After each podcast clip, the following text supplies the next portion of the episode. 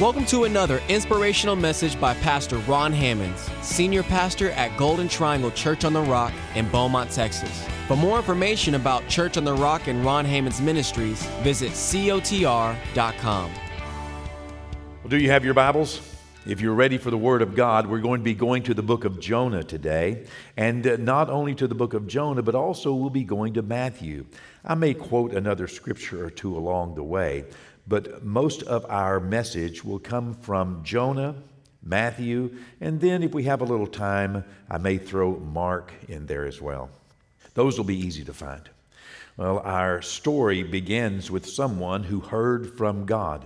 Do you know, hearing from God is one thing, but calling upon Him is something else.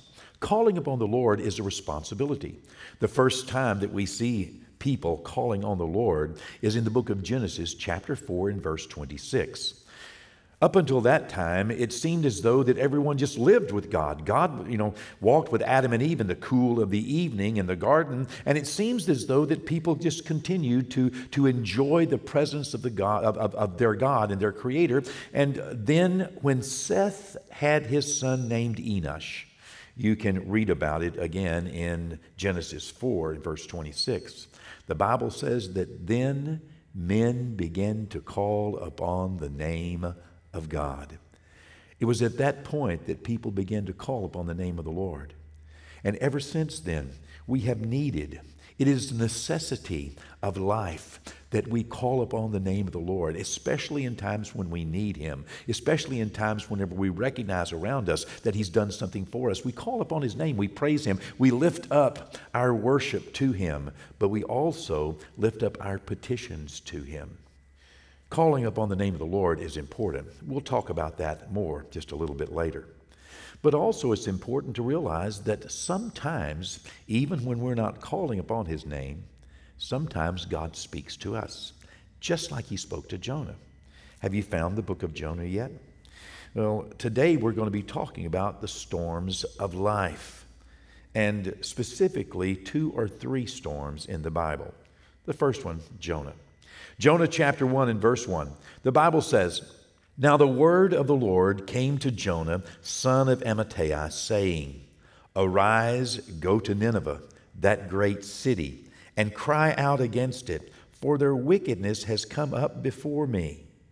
But, verse three says, Jonah arose to flee to Tarshish from the presence of the Lord. He went down to Joppa. He found a ship going to Tarshish, and he paid the fare, and he went down into that ship to go with them to Tarshish from the presence of the Lord. Now, we have the picture of Jonah here, and Jesus confirmed this account as well. Uh, but we have this picture of Jonah hearing from God, and God wanted Jonah to do something that Jonah just did not want to do. Many scholars have imagined why Jonah was so against going to Nineveh. But it probably deals with the fact that Jonah just did not want to see those Ninevites forgiven. In fact, later on in the book of Jonah, Jonah is going to say to God, "I knew you were going to forgive them." You know, we know God will forgive. And Jonah said, basically, I knew, I knew that if I went and gave them a chance, they would repent, and all the things I told them about the destruction was not going to happen, and you would repent, and you would love them, and you would forgive them. And, you know, evidently, Jonah just didn't want that to happen. You know, it's horrible to be in a place where you really don't want someone to get saved, or you really would prefer they didn't get forgiven. You know, um, God gave us so much mercy. Uh, I wonder why at times it seems that we imagine others don't deserve that same mercy. But Jonah, he decided he would go away from the presence of the Lord.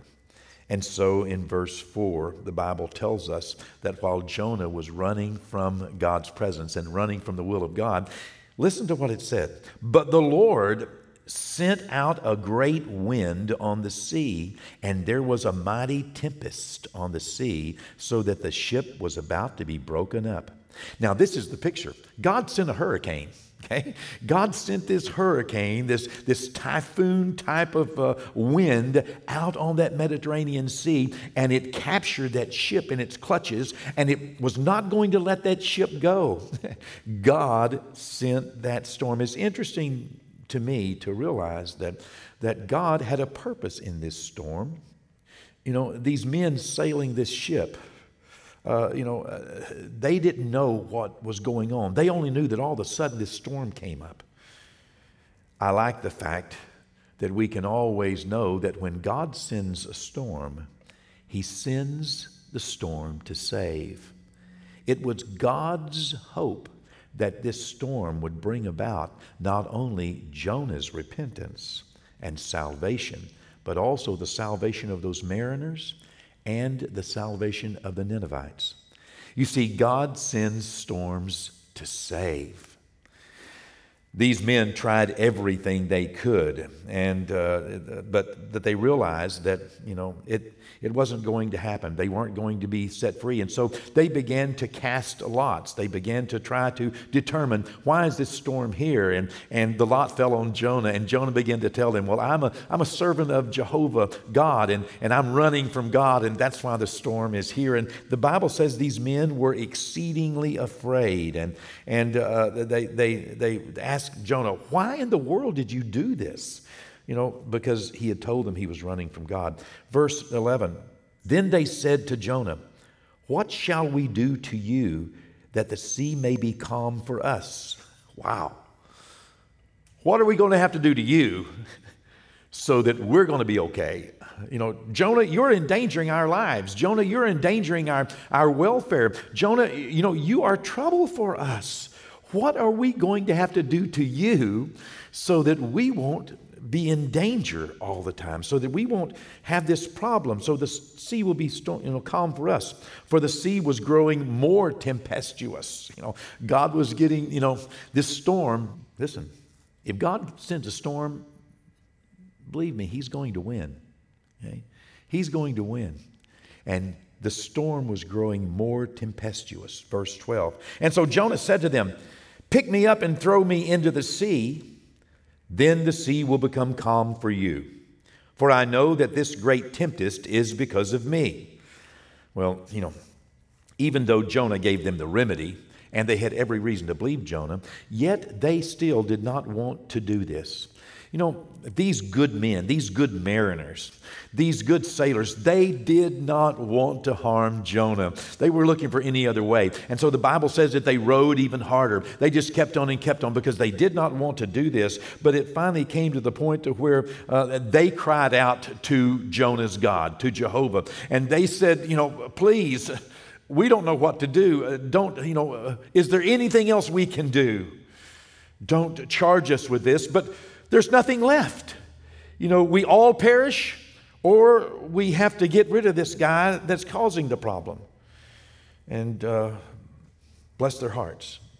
They prayed. They did everything they could to keep from jo- throwing Jonah overboard. But alas, verse fifteen. So they picked up Jonah and threw him into the sea, and the sea ceased its raging. Now, that had to frighten them just a little bit more, that there was such a God in heaven that was superintending the affairs of man in such detail that He knew what was going on. And and you know, and, and the Bible says that the men, in verse sixteen, that they feared God, and they began to offer Uh, sacrifices to God, and they made vows. I mean, not only did, did did Jonah get thrown overboard, and of course there was a great fish there that swallowed Jonah that God had prepared, and again that fish was for salvation, not for punishment. It was for salvation. God, uh, Jesus would later say that just like Jonah was in the belly of that fish three days and three nights, so will the man of Son of Man be in the belly of the earth three days and three nights, and then, you know, be raised again. This was not only, you know, a, a picture of what would happen one day uh, to Jesus as far as being in the tomb, but it's also a picture of God saving not only Jonah, but saving these mariners with a great awakening, and also, as a result, saving the Ninevites. It was all because of a storm that God sent. It's a sad day, however, when the only way to stop a storm, even a storm God sends, it's a sad day when the only way to stop the storm is to get some person off the boat. But it happens. Fast forward with me from Jonah's life, eight hundred fifty years farther, and we see Jesus. In the times of Jesus, there was another boat filled with skilled mariners, and they were in the very middle of a storm as well. Only this time, the storm was not sent by God, it was sent by the devil. You see, there's a difference in a storm being sent by God and a storm being sent by the devil. Jonah was not doing the will of God, and God sent a storm to save him. Here, these disciples were in a boat going out across the Sea of Galilee, and a great storm came. It was not from God, it was from the devil. It was to stand in the way of them doing the will of God. God had told them, or Jesus had told them, get in the boat and go to the other side. And they were busy right in the middle of doing God's will, and a storm came up, trying to resist them doing the will of God, keeping them from carrying the gospel, the good news, from carrying Christ to the land of the Gadarenes, to the land of Gadara. And in verse twenty-two of Matthew fourteen, the Bible says, immediately Jesus made his disciples get into the boat and go before him to the other side while he sent the multitudes away. Verse twenty-three tells us in the last part of that verse, now when evening came, Jesus was alone there. But the boat was now in the middle of the sea, tossed by the waves, for the wind was contrary. What was it contrary to? The wind was contrary to the will of God. And then, if we continue reading, the Bible tells us that Jesus spent that evening in prayer, and in the fourth watch of the night, that's about three o'clock in the morning. About three o'clock in the morning. That means that, that the disciples had been trying to do the will of God all night long. They had been rowing hard, doing everything they could. They they had spending their energy trying to accomplish what Jesus told them to accomplish, and yet they were in the middle of a storm, and they had been trying this for nine hours so far.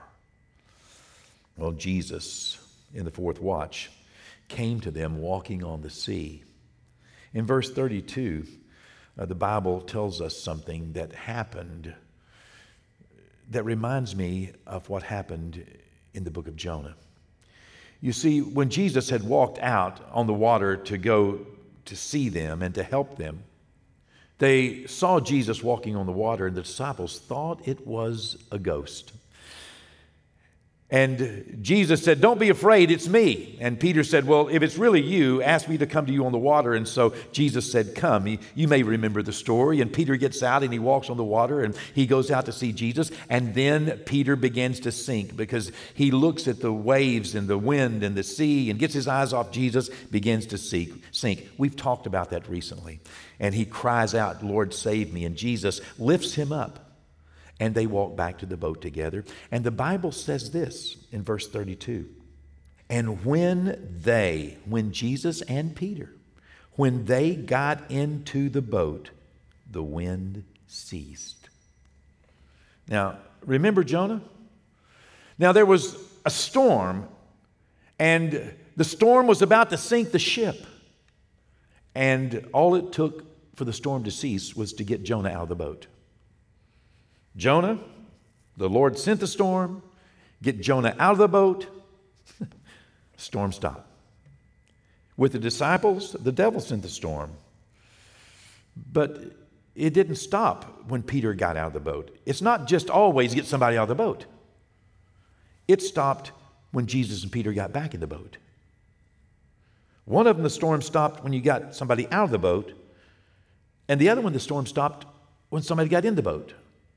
In the boat, out of the boat. Which one is it? Perhaps sometimes in life, the answer to our problems may be as simple as getting someone out of the boat or getting someone in the boat. Maybe life is no more complicated at times than just deciding who should be in the boat and who should be in charge. But the good news, the good news is the good news of salvation. Because not only did God send that storm to Jonah to bring salvation, Jesus also came that night, walking on the water, to bring salvation to the disciples. You see, the message of the gospel, whether it's getting someone out of the boat or getting someone in the boat, is a message of salvation.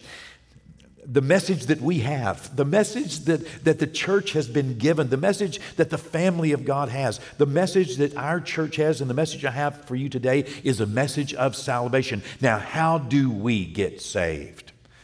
Saved, not only saving our soul for the eternity that we will one day step into, but also saving us from the hell of this life. How do we get saved? Whether it's You know, saving a nation like Nineveh, this great city, or perhaps if it's just saving a few people in the boat, or, or, or saving just one person by lifting them up out of the storm. How do we get saved? Because the message of God is always a message of salvation, always a message of redemption. If we don't read redemption in every plan and purpose of God, then we're missing the boat. Salvation. Well, let me cut to the chase and tell you that sometimes salvation requires that we get that old, rebellious nature of ours. That old man that says no to God, that old man that wants our own will, that old man that, that may be stubborn, may be unforgiving, maybe, you know, uh, we, we, we, we have our pain and our hurts and our frustrations, our worries, our angers, all that old nature, the resentments, the hurt. Whatever Jonah was carrying, whatever Jonah may represent in that moment, it's important at times that we get the old man off of our boat, my old nature, and realize that I am crucified with Christ, nevertheless I live. But this old nature, the Bible says, uh, the, the, the Apostle Peter was saying this by the Holy Spirit, excuse me, the Apostle Paul by the Holy Spirit. He said, I crucify my flesh daily. Every day you have to deal with this old man. Every day you have to deal with this old nature and getting this old nature off the boat. And sometimes salvation comes by getting Jesus and the new man on the boat. Letting that new man, you see, when Peter began to sink, Jesus lifted him up, and that's a picture of salvation. And then Jesus and Peter walked back on the water and got into the boat. You know, salvation didn't stop every storm and every boisterous wind, but, but when they got into the boat, the storm ceased. Getting this new nature firmly established in our life, getting Jesus in our boat can stop the storms that the devil is sending. Do I believe that storms come in life? Yes. And many of them are aimed at our salvation, to help us realize that it's better to obey God, running from Him and running from His will. We might run right into a storm. But also, it's important to realize that sometimes when we're doing the will of God, living the will of God, yet storms arise. And at that time, it's time to make sure that we have Jesus with us in our boat. You might say, preacher, I've been saved and following Jesus for a long time, and, but I am right in the middle of a storm that feels like it's going to tear my ship apart. I, I, I, I'm not sure what I should do. Well, you know, I am. You see, there's a third storm spoken of in the Bible, and you can find it in the book of Mark in chapter four. And this will work for you, just like it did for the disciples.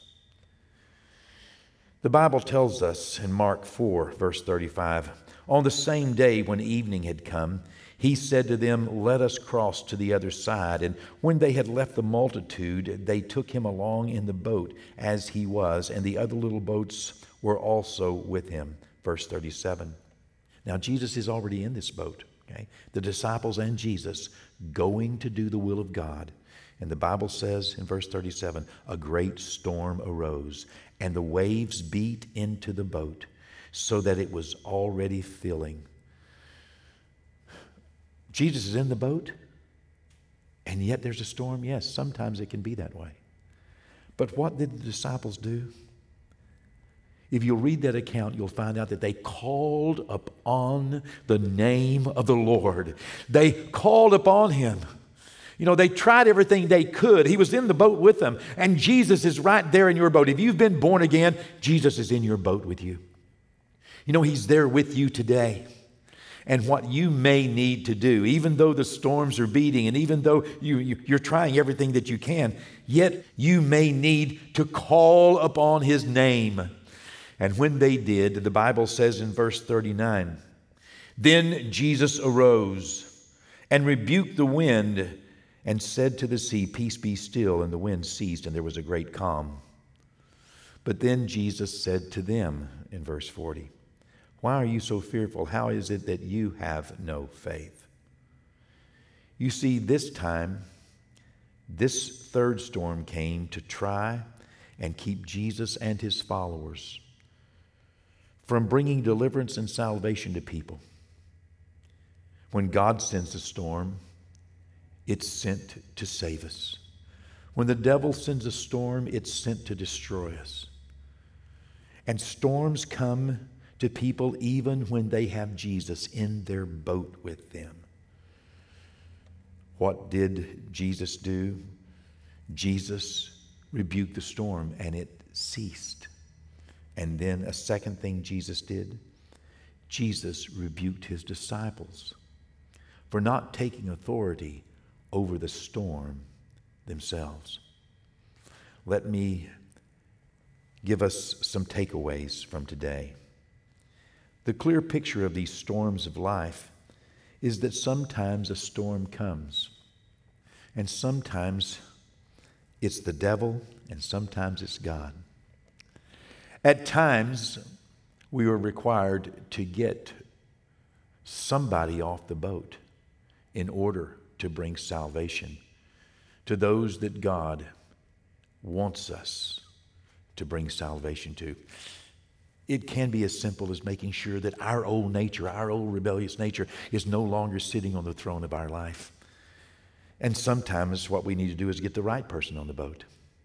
Sometimes we need to get the wrong person off the boat, and sometimes we need to get the right person, Jesus, and our new man in charge of the helm of our ship. And at other times, we do need to stand up in faith and realize that Jesus is with us. He has given us a great commission, and we can stand in faith and rebuke the storms and rebuke the sickness and rebuke the poverty and rebuke the worry and rebuke the fear and rebuke uh, those things that are coming against us. And we can use the name of Jesus, and the storms will respond to our spoken word by faith, just like they did to Jesus. That's what Jesus is saying. Still, however, when all else fails, one of my greatest takeaways, when all else fails, we see what Jonah did in the belly of that fish. We see what Peter did sinking in those waves. And we see what the disciples did on that boat, and it about to sink. Every one of them did the same thing. They did the same thing that we read in the fourth chapter of Genesis in verse twenty-six. They called upon the name of the Lord. Today, you can call upon the name of the Lord in the midst of your storms, without regard as to who sent the storm, why it's here, and why you're in the middle of it. You can call upon the name of the Lord, and you will be saved. Romans ten thirteen. For all who call upon the name of the Lord shall be saved. Let's pray. Father, thank you, sir, for saving our souls and securing our eternity in heaven. Lord, I am going to heaven. What shall man do to me? God, it's about those who aren't going today. Lord, help me to focus, Lord, despite all the other screams and all the other voices. Lord, strengthen our church to focus on those, Lord, who do not know you. While we feed the sheep, help us, Lord, and to care for the needy and to reach the lost. God, I pray today, Lord, that you would bless our church and bless our families, Lord, with health and strength, Lord, with, with, with increase, Lord, that you would bless them, Lord, with favor and grace and wisdom. God, I pray in Jesus' name, Lord, that you would bless us abundantly. And Lord, that you would make us a blessing to accomplish your will, sir, to do what you need us to do. In the name of Jesus, amen. God bless you. I love you. I know that God has a plan for your life. And my encouragement to you is to go in peace. Don't go in pieces. God has a plan for your life, but so does the devil. Learn the difference.